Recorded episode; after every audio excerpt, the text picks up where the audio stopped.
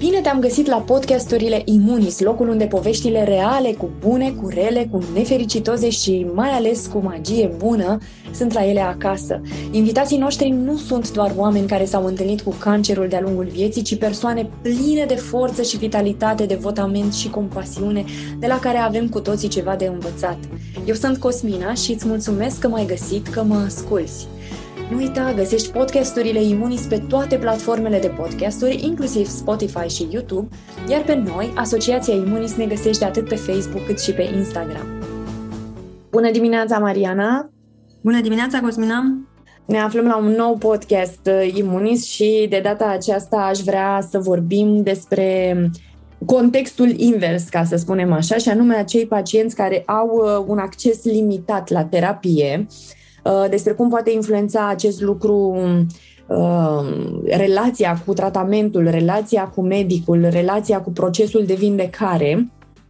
Uh, și de asemenea aș vrea să vorbim puțin și despre cei care au o anumită rezistență la terapie, uh, ce se întâmplă cu ei, uh, ce facem și mai mult decât atât, ce facem în aceste contexte, că până la urmă concluzia este că eu practic nu am mm, acces la uh, un specialist, nu, nu mi, mi permit financiar, nu îmi permit din punct de vedere, nu știu, locație, geografic, și nu îmi permit eu, adică eu pe mine nu mă las să am acces la terapie.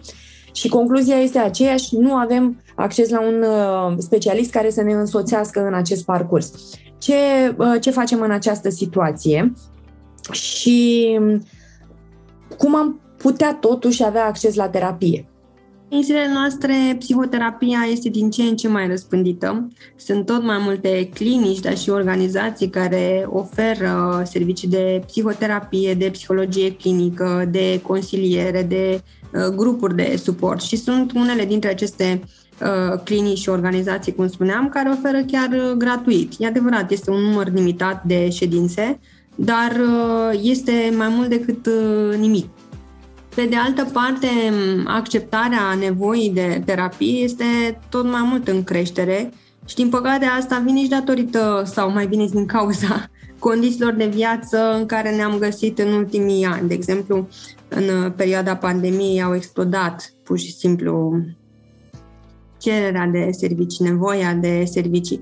Oamenii n-au mai putut să își ascundă că au nevoie de, de consiliere, cel puțin, nu neapărat terapie. Mm-hmm.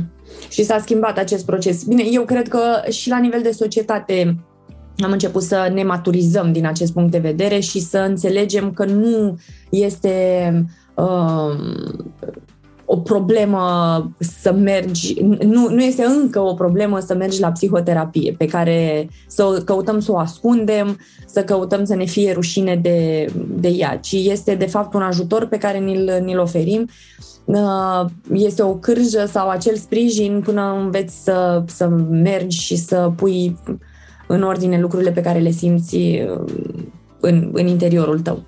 Da, a crescut deschiderea aceasta, cum spuneam, uh, pentru că pur și simplu nici uh, psihologia nu mai e neapărat uh, în registrul în care era înainte, că numai dacă am o problemă realmente psihică mă adresez unor specialiști. Și aici, cu siguranță, a avut efect și psihoeducația pe care fiecare terapeut în parte, coach sau um, mentor, a făcut-o în dreptul lui, cu um, resursele pe care le-a avut și ajungând la oamenii uh, din apropierea lui. Haideți că totuși nu e chiar așa. da. să, vă spun, să vă spun la ce vă este de folos uh, o psihoterapie sau o consiliere. Și ușor, ușor oamenii se deschid. Plus că iarăși un uh, factor foarte important, sau să zicem un influencer foarte important, este chiar clientul care a beneficiat de psihoterapie, se duce în viața lui, în comunitatea lui și spune, a, dar eu am făcut uh, terapie și uite cum i-a îmbunătățit uh, viața. Și e altfel când o spune un end user versus dacă spune eu ca specialist. Da, da, da, da. Uh, contează foarte mult și contează ce am observat la uh, și printre pacienți, um, contează acest feedback pe care și îl împărtășesc. Deși încă am observat, uh, ce puțin la pacienți, este o reticență în a-și împărtăși și acest feedback, pentru că, adică, am, uite, și eu am făcut terapie, uite, și eu am făcut terapie, uite, și eu am făcut. Eu, de exemplu, țin grupurile de suport la Imunis din 2016 constant și este o, un număr tot mai mare a celor care accesează grupul de suport, mm-hmm. ceea ce mă bucură foarte mult. Este o deschidere, nivelul conversației s-a maturizat foarte mult, nu mai punem accentul doar pe dramă, Uh, da. Bine, aici ține foarte mult și de modul în care eu navighez uh, aceste întâlniri și ce propun către discuție uh, și mă bucur să-i văd că rămân deschiși și tot mai deschiși să schimbăm narațiunea și să vorbim din altă perspectivă, dar îmi dau seama că, deși este un număr tot mai mare a celor care fac parte din comunitatea Imunis, sunt un număr mic raportat la uh, numărul acesta mare de, de pacienți uh, diagnosticați um, astfel. Uh, și totuși sunt oameni care ajung să nu aibă acces la terapie sau să nu facă până la urmă terapie. Ce facem cu ei? Îi susținem cum putem. Mă gândesc că un astfel de om care nu apelează la astfel de servicii și cu siguranță sunt foarte mulți și din diferite uh, motive, are totuși uh, o comunitate a lui din care face parte și atunci ar fi bine să îl susținem cât mai mult. Tu ce ai, ce ai observat? Este o reticență, este, este această reticență, dar este uh, și o problemă, am văzut, de deplasabilitate, de acces ca zonă geografică unde sunt uh, probleme financiare. Asta n-ar trebui să mai fie o problemă de acces geografic, pentru că, cum spuneam odată cu pandemia, s-a impus să se lucreze foarte mult online și încă se lucrează destul de mult online. E adevărat că relația online nu este aceeași ca relația offline, dar când nu există altă opțiune, ne mulțumim și cu ceea ce putem să facem. Și cum se zice, faci rai din ceea ce ai. Exact, exact. Poate că din punct de vedere financiar să fie o limitare, dar acum am putea să-i direcționăm către acele resurse unde se oferă un uh, număr limitat, cum am spus, de ședințe gratuite și cel puțin să aibă acest uh, contact prin contact și să-și dea seama dacă e ceea ce are nevoie. Da, da, da. Sau poate nu e. Acum, uh, psihoterapia nu este singura cale. Poate să fie și un duhovnic, de exemplu. Cel puțin, cum spuneai tu, la zonele acestea mai limitate din punct de vedere geografic, uh, uneori duhovnicul poate să ia, să substituie acest uh, rol. Da. Până la urmă, important este ca uh, pacientul să se simtă susținut în uh, exact. apele lui, indiferent care este această formă de susținere pe care o primește.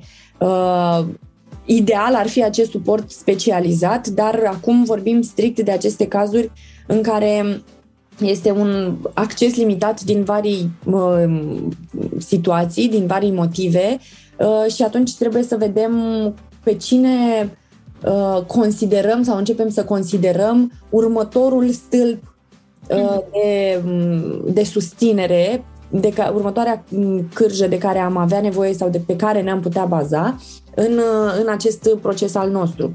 Uh, și totuși, nu știu, aș vrea să te întreb dacă pot fi parcurși pași spre vindecare dacă alegem totuși să nu mergem la terapie? Ce poate să facă omul la el acasă?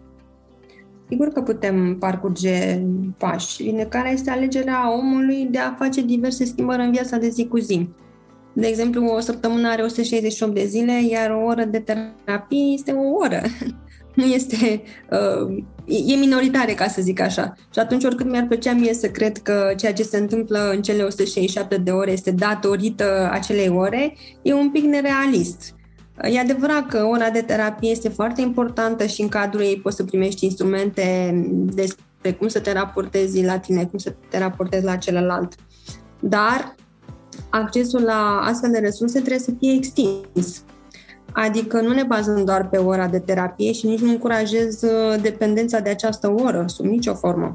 Până la urmă, terapia are un rol foarte important și anume de stabilizare. Mai ales când omul parcurge o criză, o perioadă dificilă a vieții lui, ne interesează mai degrabă în terapie să stabilizăm cât mai repede omul, așa încât să nu piardă din funcțiile lui psihice și apoi, în al doilea rând, să-și crească calitatea vieții sau ce are el nevoie. Dacă vorbim de pacient oncologic, să aibă o, uh, un răspuns mai bun la tratament.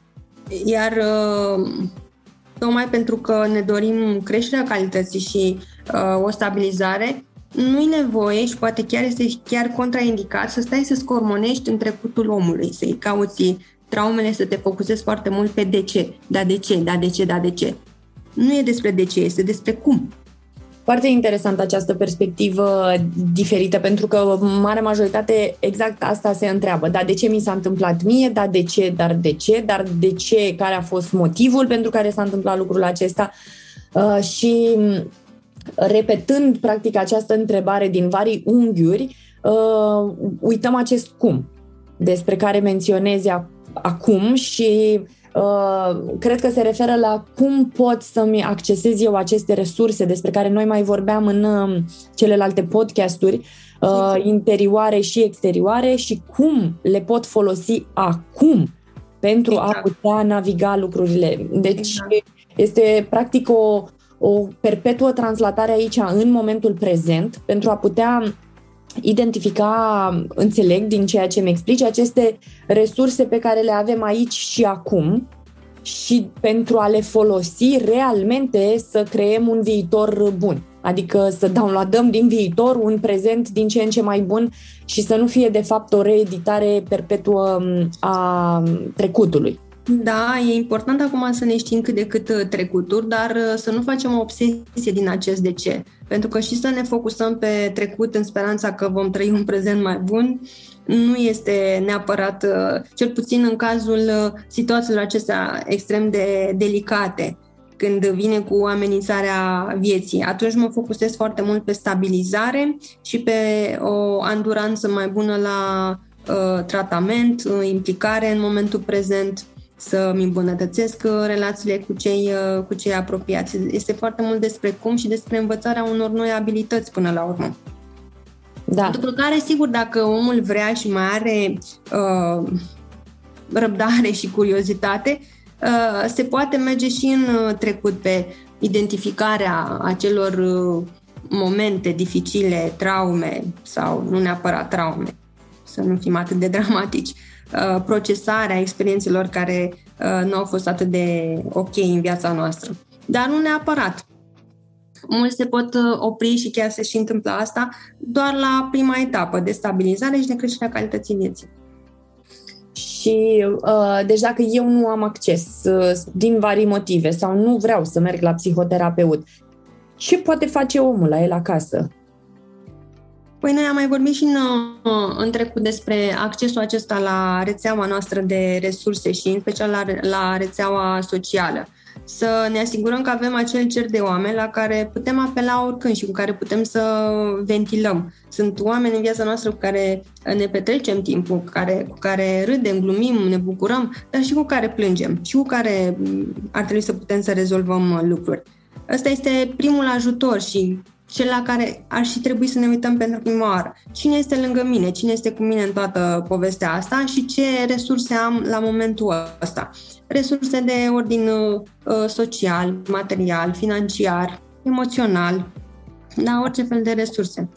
Uh, după care, dacă vreau totuși să am uh, și această abordare psihologică, psihoemoțională, există o bogăție, o bogăție de, de resurse, de podcasturi, de cărți, de filme. Adică problema eu nu o văd în a uh, avea acces la ele, ci mai degrabă în a selecta ceea ce îi se potrivește omului în momentul respectiv. Iar aici poate să facă diferența între o terapie versus non-terapie, pentru că în momentul în care ai o terapie, ai de fapt un însoțitor care este specialistul de lângă tine și poate să dea uh, un boost în vindecarea omului sau pur și simplu să-i faciliteze un shortcut. Uh-huh, Iau pe aici că arzi niște etape, poți să te chinui mai puțin, dar asta nu înseamnă că uh, fără terapie nu există progres. Da, da, da. Practic, noi ajutăm să câștige timp. Da, dar eu merg pe să faptul... valorizeze mai bine resursele, practic. Exact, să valorizeze mai bine, să le vadă în primul rând. Pentru că uneori s-ar putea să nu le mai vadă, ele să fie acolo, dar să nu le mai uh, considere ca pe niște resurse neapărat. Însă oamenii au o formidabilă capacitate de a găsi mecanisme de adaptare la viață. Și pe alea ar trebui să punem foarte mult accent.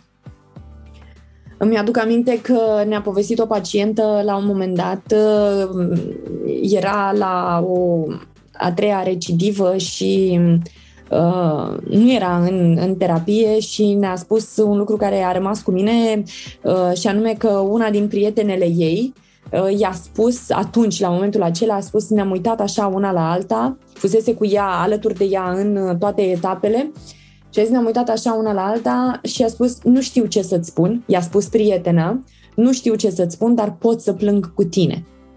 Da. Și a spus că la acel moment, pentru ea, pentru pacient, a fost tot ce avea nevoie. Uh-huh. Să aibă alături pe cineva cu care să plângă, care să-l înțeleagă, să înțeleagă frustrarea, să înțeleagă uh, starea, pur și simplu, pe care o avea atunci, pentru că este foarte important și contextul, adică să simțim că avem alături sau ne situăm într-un context în care putem fi pur și simplu exact așa cum simțim uh, la momentul acela și cred că asta este și rolul acestor grupuri de suport pe care și noi le organizăm aici la Imunis, pentru că în momentul în care pacientul începe să se simtă în siguranță, înțeles, să, că nu mai trebuie să se explice uh-huh. emoțiile, uh, ulterior poate să deschidă calea către terapie. Dar uh, la, de multe ori ai nevoie uh, și de un context uh, favorabil emoțiilor tale, adică exprimării emoțiilor tale. Ah. Uh, și mai mult decât atât, uh, să poți, cum spuneai, să vezi emoții, uh, resursele acestea pe care le ai. Da, ce vreau să zic uh, vis-a-vis de această pacientă cu prietena ei este că se poate întâmpla la fel de bine ca și terapeutul să nu știe ce să-i spună unui astfel de client. Ce poate să-i zică? Îmi pare rău, sigur că îmi pare rău. Hai, lasă că o să fie bine, nu pot să zic asta pentru că nu știe nimeni despre ce o să se întâmple. Da. În astfel de momente și un terapeut poate să aibă fix aceeași uh, abordare. Pot să fiu lângă tine, pot să te susțin, pot să nu neapărat să plâng împreună, dar oricum să empatizez, să empatizez foarte mult cu uh, experiența ta uh, emoțională de la acest moment. Și sunt uh, terapii de suport, da, care cu asta se ocupă, cu a susține omul uh, în uh, perioada în care se află. Sunt terapii de consiliere în care efectiv uh, îndrum clientul către, cum spuneam, anumite uh, căi și orcatul, uite, citește asta, ascultă asta. Sunt și te, uh, terapii efectiv de intervenție în, uh, în traumă, dar mai încolo ceva mai încolo. Da, deci sunt niște etape și atunci da. uh, uh, cei care ne ascultă ar putea să translateze acești, acești pași în viața lor proprie dacă cumva nu au acces la terapie și uh, să poată să încerce, în primul rând, să identifice resursele interioare și exterioare pe care le au, oamenii pe care se pot baza în viața lor, fie că este părintele duhovnic, fie că este uh, un prieten, un membru al familiei și ușor, ușor să înceapă să-și creeze un cadru în care să poată să se exprime și să se simtă susținut, nu? Și apoi, ușor, ușor, să înceapă să își trieze, să își sorteze podcasturile, um, cărțile și să înceapă, practic, un parcurs de autosusținere și auto-susținere, auto- da.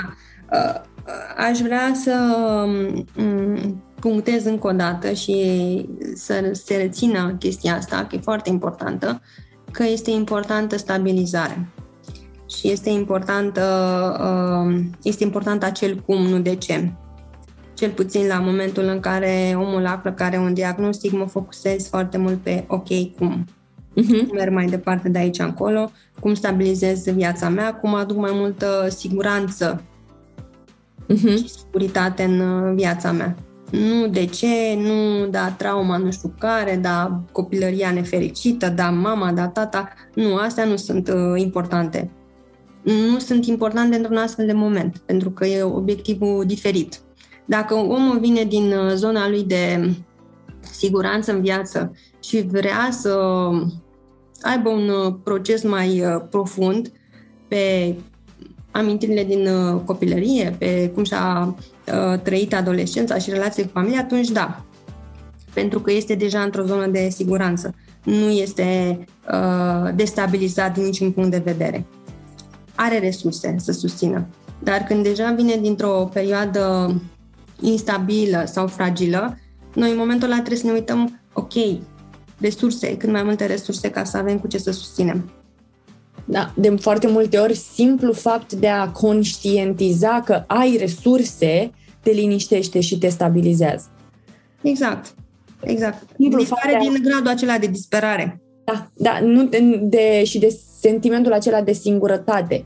Uh, pentru că este emoțional și mental vorbind, este altceva să știi că tu trebuie să te confrunți singur sau este cu totul altceva să știi că nu ești singur în tot parcursul acesta și uite, sunt alături de tine oameni care poate să te ajute cu uh, cumpărăturile, poate să te, uh, poate să te ajute financiar, să îți gătească, să te învețe să gătești, să uh, te susțină, să meargă cu tine la anumite controle la care ți este frică sau la anumite discuții uh, la care ți este frică să, să mergi și așa mai departe. Adică e important să începem să facem aceste liste de resurse pe care le avem și realmente să apelăm la ele. Da, așa e. Pentru că îmi amintesc când am uh, uh, fost uh, și eu diagnosticată și am început să cer ajutor și a început ajutorul să vină spre mine, am avut un blocaj la început de a primi acel ajutor.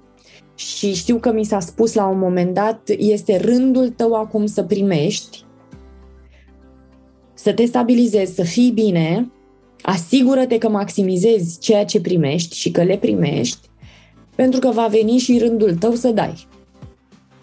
Așa. Și atunci sunt etape în care trebuie să primim și să ne lăsăm să primim, să ne deschidem să primim sprijinul. Oamenilor le place să of- își ofere uh, sprijinul și să fie alături de tine. Uh, de multe ori și în parcursul meu ajutorul a venit de unde nu mă așteptam, însă simplu fapt că m-am lăsat deschisă să primesc și să uh, rămân atentă să observ aceste resurse m-a ajutat foarte mult într-un proces în care acum atâția ani, nu, aproape 9 ani, nu știam atât de bine partea aceasta de importanța psihoterapiei. Și nici societatea nu avea atâta deschidere și atâta educație pe, pe care a început să o dobândească între timp. De la an la an a crescut. Da, și pe care și eu mi-am dorit să o, să o educ, practic, și să le arăt oamenilor, uite, uite ce mi-a lipsit și uite ce ți-ar câștiga timp, uite ce ți-ar uh-huh. da încredere. De ce ar ajuta să facem uh, pași spre vindecare? Pentru că ne crește calitatea vieții, pentru că am câștigat timp, cum spuneai tu, pentru că suntem mai prezenți în propriile noastre vieți, mai uh, vii în relațiile noastre. Pentru că Uite, de exemplu, um, în terapie întâlnești uh, destul de des uh, situația în care omul trăiește mai mult cu regrete decât cu uh, bucurii. Și atunci, ca să facem conversia asta între a nu mai trăi cu regrete către a trăi cu mai multă speranță și încredere, e nevoie să facem acești pași spre vindecare. Uh, dar pe noi ne interesează foarte mult și un aspect, relația cu medicul, relația cu tratamentul, cum poate să influențeze terapia de acasă, să zicem mm. așa, chiar și aceasta despre care am vorbit astăzi, pe care putem să o parcurgem, um, și activarea acestor resurse, uh, învățarea um, mecanismelor prin care putem să le triem. Cum ajută asta relația cu medicul, relația cu tratamentul nostru, stabilizarea aceasta despre care uh, ne spuneai? Ar trebui să vedem un mai bun angajament de ambele părți, dar în special din partea pacientului, o implicare unită către un același scop și obiectiv. Adică uh, să nu mai existe discuții în acestea contradictorii, să nu mai existe teama de a pune întrebări medicului din partea uh, pacientului sau tot felul de alte reticențe care sigur că poate să îngreuneze răspunsul la tratament. Până la urmă și medicul însuși este o resursă pe care o resursă extraordinară, medicul, tratamentul, întreaga echipă multidisciplinară, practic, este un cumul de resurse pe care pacientul trebuie să înceapă să le vadă ca atare și să înceapă să dialogueze și să se raporteze la ele ca atare și se influențează una pe cealaltă, pentru că un om care are resursele acestea de acasă, are o susținere mai bună, are înțelegere, are grupurile sport, cum sunt, de exemplu, la Imunis, uh, își influențează tratamentul, răspunsul la tratament, într-un sens mai, mai bun, să devină mai compliant, cum se spune, la, la tratament. Și, practic, să existe o mai bună comunicare atât cu cadrele medicale, cât și o mai bună comunicare între tu cel ce ai fost și tu cel ce devii, practic. Ok, haide să mergem acum aici, acum parcurgem lucrul acesta. Narațiunea interioară se schimbă. Se schimbă de la un, la un moment la altul narațiunea și e bine să se schimbe într-un sens pozitiv, nu neapărat într-un sens uh, negativ. Da. Și atunci aici ar ajuta să uh, facem tot posibilul și noi cei care stăm acasă, cei care nu uh, avem acces, poate nu avem acces, dar poate găsim un film, poate găsim o carte, poate cerem realmente ajutorul și îl vom primi. Hai să cerem realmente ajutorul, pentru că până să petrecem uh, timp cu o carte sau la un film, avem nevoie efectiv de atingerea aceea umană. Da, să ne lăsăm îmbrățișați.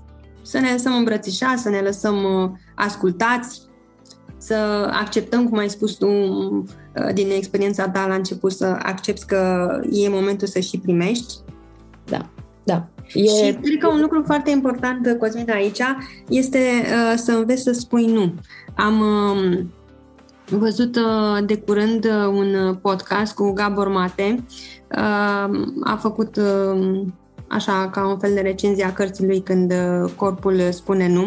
Și el zicea, din experiența lui de lucru cu pacienți de tot felul de boli, că pacienții în general, deci nu a pus o etichetă doar cei care uh, fac uh, afecțiune oncologice sau, sau nu, uh, nu au capacitatea să dea spune nu. De da. a se opri. De a se da. opri da, și a se focusa pe ceva până la capăt. Uh-huh, uh-huh. Spun da chiar și atunci când uh, de fapt este un nu în interior. Ok, și practic este o trădare de sine acolo, pentru că da. ceva în interiorul tău te ghidează că nu, este un, este un nu și atunci tu uh, alegi să spui da. Ok, deci și trierea acestor uh, dauri și nuuri. Exact. Adică, foarte bună. Asta este o primă terapie, cred că cea mai importantă dintre toate care urmează după aceea, să poți să triezi între da și nu, când e da, când e nu, și să fii cât se poate de autentic cu tine însăți, când ai spus da, chiar e da? Hmm. Să verifici cu tine, da, da, sigur? Pentru că da. A, nu chiar. Am zis pentru că mi-a fost teamă că dacă zice nu, după aia nu o să mai ofere ajutorul a doua oară. Am spus da pentru că ce o să zică despre mine, că sunt nerecunoscătoare. Am spus da pentru că lista e inepuizabilă. Rușine de rușinea lor, știi? Și tot felul de alte mecanisme uh, care ne determină să, da, să spunem da atunci când de fapt este un nu interior. Uh, ce resurse poate lua pacientul în calcul atunci când pornește singur la drum în procesul de echilibrare postdiagnostic? Nu mai bine ne povestești tu despre acest topic, că ai trecut pe acolo și ești mai din interiorul uh, problemei. Pe mine, pe mine m-a ajutat pe mine m-a ajutat foarte mult să recunosc ajutorul, să recunosc ce aveam și ce nu aveam la dispoziție, să rămân deschisă, să rămân, la mine funcționează chestia asta cu nu știi de unde sare iepurele și atunci lucrul acesta îmi permite mie să rămân deschisă uh, pentru a, acel extra ceva bun pe care mi-l, uh, mi-l oferă și mi-l pregătește Universul și să nu-l blochez. Și lucrul acesta mi s-a părut uh, incredibil. Iar eu la început îmi aduc aminte că nu aveam uh, nu aveam deschidere la început pentru terapie. Aveam aceste blocaje.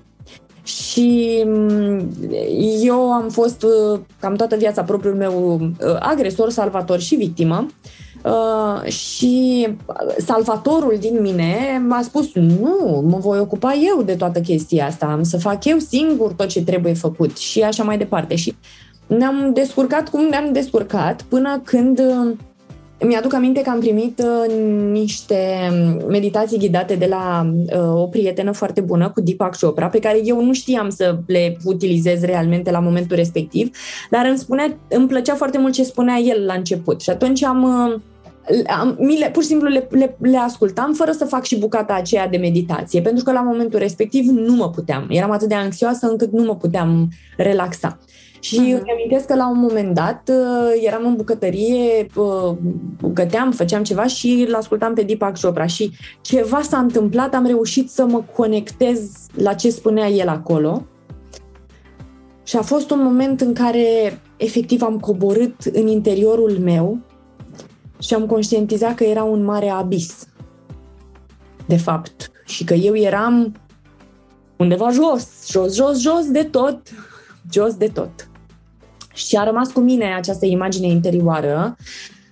Uh, și am, am, am fost un pic șocată, n-am știut ce să fac cu această informație care a venit din interior uh, la momentul acela, dar lucrul acesta m-a făcut să vreau să fac și întreaga meditație, să fac și partea de meditație și de relaxare, fapt care m-a ajutat.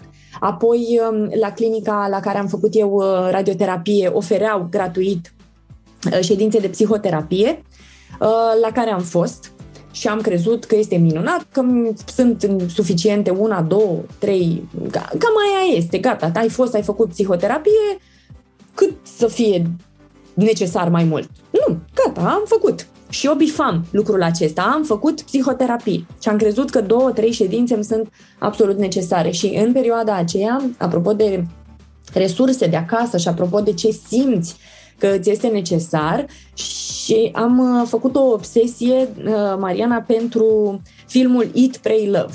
Uh-huh. Îmi plăcea mult de Julia Roberts, îmi plăcea tot ce se întâmpla acolo, îmi, îmi plăcea să mă transpun în, um, în, în film, în trăirile ei, în această perioadă. Mi se părea că exact în perioada aceea eram și eu, uh, într-o perioadă în care învățam să mănânc, practic, și să-mi hrănesc corpul și să mă bucur când mănânc. Uh, și îmi plăcea foarte mult să mă uit la perioada în care ea era la Roma uh, și eu învățam să meditez, să fac journaling, să fac aceste introspecții și uh, mi-a plăcut perioada ei în, în India, mă regăseam foarte mult acolo, uh, acest stil, mi-l spuneam eu, habarnist, așa, adică nu știam, habar nu aveam cum se făceau lucrurile și de foarte multe ori, dacă mă crezi, îmi puneam uh, stop la uh, ce se spunea acolo la dialog și mi-l notam pe agenda.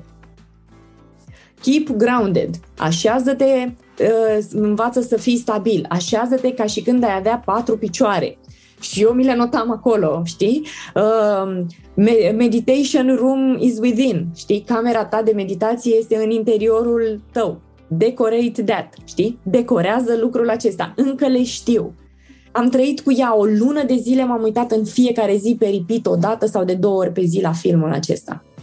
Am, a fost parte din primele mele uh, resurse, lăsând la o parte uh, sprijinul extraordinar și mobilizarea extraordinară a oamenilor din viața mea, vorbesc strict de ce am făcut uh, eu cu mine.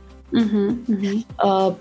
Când, când veneau furiile, pentru că aveam furii, atunci când veneau furiile, pur și simplu plecam, mă duceam în parc, mă plimbam, urlam îmi permiteam să urlu, pur și simplu, pentru că de foarte multe ori simțim nevoia să urlăm, să eliberăm ceva din interiorul nostru, nici nu contează ce, însă ne este frică de ce anume, că vom fi auziți.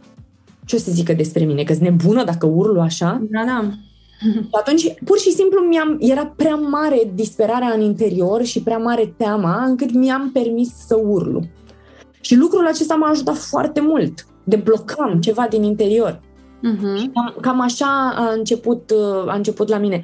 Aș zice așa că făceam câte o mini-obsesie, o perioadă, pentru câte ceva, o obsesie în sensul util al lucrurilor, în sensul în care foloseam pe repeat acel lucru până începeam să-l înțeleg, să înțeleg, să simt, uh-huh. simt da, să înțeleg um, sensul pentru mine sau ce rezultat ar putea să, să aibă. Și așa am mers dintr-o mini-obsesie într-o mini-obsesie, adică din a învăța puțin câte puțin pe nutriție sau pe uh, partea aceasta de journaling sau de lucru. Eu de fel uh, fac journaling din două, nu știu, din clasa 5-a, 6-a, mhm. dar uh, ceva se tot schimba pe măsură ce eu uh, făceam câte o mini-obsesie, nu știu, zicem, pentru Deepak Chopra, pentru uh, Sadhguru, pentru diversi oameni pe care îi, uh, îi descoperam la momentul respectiv pentru filmul acesta, astfel încât să-mi, să-mi creez niște ancore, niște resurse, niște uh, ancore care să mă tragă în viitorul pe care eu, uh, eu mi-l doream. Și cam așa a început la mine partea aceasta, adică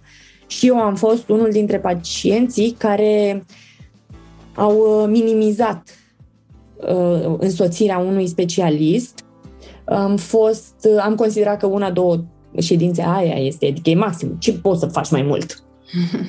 Acum, uitându-mă în urmă, îmi dau seama că mi-am tăiat singură craca de sub picioare um, și mi-aș fi câștigat poate foarte mult timp.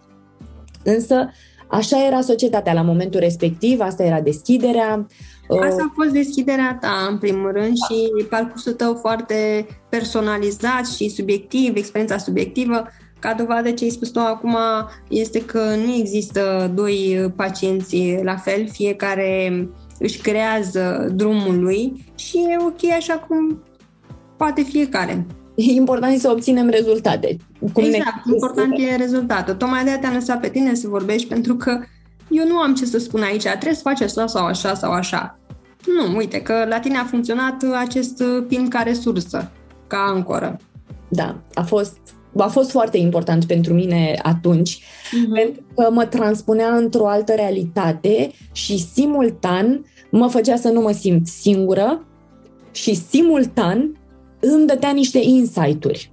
Uh-huh uite, gândește așa, mm, uite, conectează-te așa la mâncare, mm, uite, e posibil ca nici altora să nu le iasă treaba cu meditația. Oricum, la început uh, aveam niște mm, mă exprimam într-un fel atât de amuzant pentru mine acum când vine vorba de de meditație, spuneam așa, ieșeam din cameră, spuneam, am avut o meditație foarte reușită, m-am... dar de fapt îmi dau seama că multe mi le fabricam și eu cu mintea la momentul respectiv, ca să mă asigur că am bifat-o și pe asta. Uh-huh. Dar una peste alta s-au adunat, au lucrat. Știu da. foarte clar acum că mi-aș fi câștigat mult timp dacă aș fi avut probabil un, un terapeut alături, însă așa a fost să fie în cazul meu. Reziliența mea interioară și forța aceasta de a nu mă lăsa, orice ar fi, m-a ajutat când părea totul mai negru, nu, nu făceam. M-a ajutat foarte mult să merg la biserică în perioada aceea. Am făcut o mini-obsesie, apropo de mini-obsesii, pentru uh, mers la Sfântul Anton, la biserică. Acolo am rezonat eu și faptul că știam, mă voi duce acolo, îmi dătea o, o îmi activa practic o, o resursă interioară care cultiva ceva în, în interiorul meu și m-am, m-am lăsat să mi se întâmple asta. Chiar dacă poate oamenii nu înțelegeau de ce fac asta, de ce mă duc atât de des acolo, de ce eu știam că o fac pentru mine și pentru viitorul meu. Și acum, eu cea din viitor, nu pot să spun decât, Cosmina, îți mulțumesc, sunt foarte recunoscătoare că nu te-ai lăsat. Ok. Iată că și asta a fost uh, o principală resursă a ta, că nu te-ai lăsat. Da, da. Mm. Uh, aș vrea să te întreb și eu pe tine acum ceva. Care sunt avantajele și dezavantajele lucrului individual? Acum că te-am spus povestea mea. De unul singur? Unul singur. singur, singur? Da, când nu lucrez eu cu mine, adică uite am citit într-o carte, uite am văzut ceva. Ce trebuie să ținem cont? Deci odată să nu mergem din prima în de ce, să ne dăm seama dacă cât de stabil uh-huh. suntem, da? da? Da. Și apoi să, să ne dăm seama dacă cât scormonim, uh-huh. ne destabilizează. Adică să observăm acest dans între caut în interior, în trecut, versus cât de stabil reușesc să mă mențin aici în prezent. Deci un dezavantaj poate ar fi acesta că nu reușesc să-mi dau seama um, că mă destabilizez, poate. Păi ar trebui să-ți dai seama că te destabilizezi, pentru că mm, crește gradul de anxietate, te simți mai înfricoșat, te simți mai panicat. Așa sunt niște indicatori foarte importanti și pe care n-ai cum să-i uh, uh, eviți. Pur și simplu îi simți. Ok, și atunci când lucrăm acasă, da? Trebuie să fim foarte mult în, în prezent să fiu foarte atent la ce este în prezent. De exemplu, când cineva intră în atacuri de panică sau în frici foarte puternice, ca să le aduci în prezent, pur și simplu îl întrebi, ia spune-mi câte tablouri sunt în camera asta? Uh, patru. Ce culori sunt în tabloul ăsta? Ce forme? Și ușor, ușor îl aduci foarte mult în, în prezent. Îi muți atenția, de fapt, de pe interior, de, de pe stimuli aceștia interni, pe stimuli exteriori. Ok, ok. Deci asta este un lucru de care trebuie să ținem cont atunci când suntem singuri acasă. Mm-hmm. Când suntem singuri, da, și avem momente de astea de panică, mut atenția de pe interior pe exterior și pe exterior mă duc. Am plante, de exemplu, la fereastra mea. Ce plante sunt? Păi am o narcis, am o zambilă, am o frezie, uh, numește-le. Asta mă face să le înțeleg pe mamele noastre care făceau curat frenetic atunci când erau nervoase și simțeau nevoia să facă... Uh... E un mecanism ăsta de coping, dar da. să nu facem o obsesie din chestia asta. Da, da, da. da, da. Alt, un alt registru. Pentru o latură amuzantă a discuției. Uh, care ar fi un număr uh, minim de ședințe? Mm, nu știu, cum calculăm? Unu, cum îmi dau seama că eu am lucrat suficient eu cu mine și am atins un maxim mai mult de atât nu pot, trebuie să mă duc către un terapeut. Și invers, cum calcule? Sunt suficiente două ședințe, trei ședințe de terapie, uh, cinci? Cum, cum, cum ne dăm seama de lucrul acesta? În terapia traumei avem un interval de 50 ședințe în care uh, noi ca și terapeuți trebuie să um, observăm dacă se înregistrează progresul și dacă uh, merg mai departe sau nu. Mhm. Asta este minimul în care 5 uh, până în maxim 10 ședințe, eu pot să-mi dau seama uh, care va fi pronosticul acelei uh, terapii. Sigur că dacă vin uh, oameni care nu pot să stea mai mult de 5 ședințe sau 6 ședințe sau 3 ședințe, atunci trebuie să scot maximum ce pot eu să scot din alea 3. Și atunci ești mult mai, uh, mult mai directiv. Ok. Ca și terapeut. Adică pui întrebarea ce nevoie ai în momentul ăsta de la mine, pacientul poate să vină cu foarte multe întrebări, încerci să răspunzi la întrebările pacientului, pentru că știi că nu poți să te angajezi într-o terapie. Dacă cadrul de așa natură încât nu ne putem vedea decât 5 de 5 ori, atunci ne focusăm pe nevoia foarte actuală de la momentul respectiv. Nu mă pregătesc să intru într-o terapie cu el. Okay, nu pregătesc un cadru pentru așa ceva ne dă nouă de înțeles că practic nu există un număr limitat de ședințe pe care să le luăm în calcul ca să ne rezolvăm.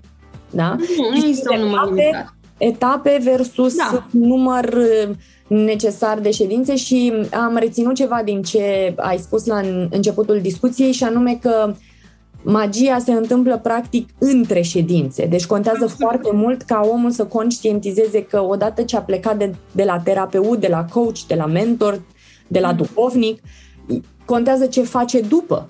Da, cu acele da. informații, cu ce a prelucrat acolo, cum, uh, cum sădește, cum cultivă, cum uh, însămânțează, cum îngrijește, cum uh, Mai degrabă, terapeutul nu face decât să pună niște semințe împreună cu, cu clientul și atunci treaba clientului este cum îngrijește acele semințe ca să înflorească ceva.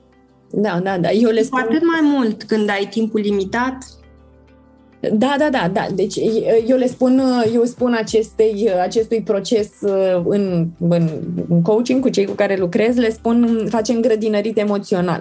Mhm. Realmente da, întâi facem curat, o să obținem niște teren mental, emoțional curat și așa mai departe. Facem buruienie, punem niște da, pentru că nu poți să plantezi roșii acolo unde ai bălării sau roșiile de anul trecut sau terenul nu este suficient de bine pregătit.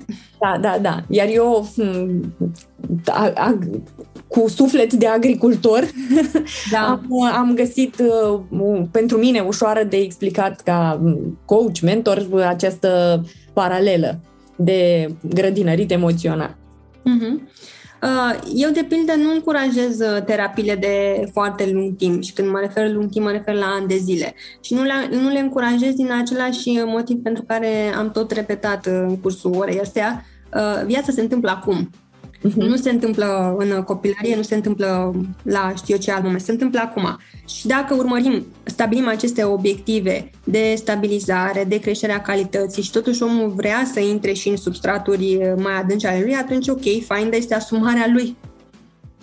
Nu da. este uh, pușul meu, nu, nu, nu forțez eu să merg acolo, este asumarea lui, el vrea să meargă acolo și treaba mea este să evaluez dacă și putem să facem asta în condiții optime sau să creăm acele condiții optime ca uh, să meargă să se confrunte și cu ceva mai dificil.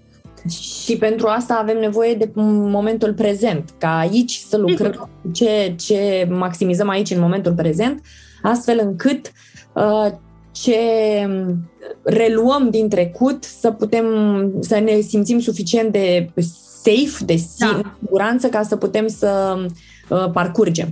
Da. Mariana, îți mulțumesc foarte mult pentru această discuție. Concluzia ar fi că trebuie să ne uh, asigurăm și atunci când lucrăm noi acasă, noi cu noi și uh, când începem un proces terapeutic, că ne adresăm nevoilor momentului și că învățăm să maximizăm resursele pe care le avem în interior și în exterior pentru a stabiliza, pentru a aduce stabilizare și abia apoi să decidem care ar fi pasul următor pentru care ne și simțim pregătiți da. să-l facem. Cam așa.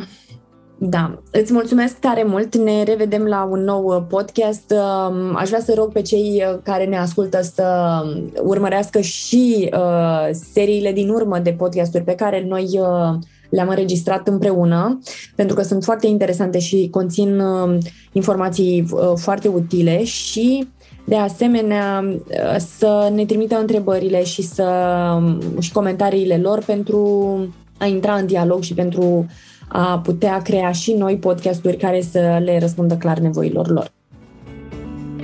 Ai ascultat un podcast Imunis. Sper că această discuție te va ajuta să ai curajul să continui să-ți rescrii povestea. Dacă vrei să rămâi aproape de noi, caută-ne pe Facebook, pe Instagram, pe platformele de podcast sau trimite un e-mail la adresa dedicată pentru pacienți arond asociația imunis.ro. Îți mulțumesc!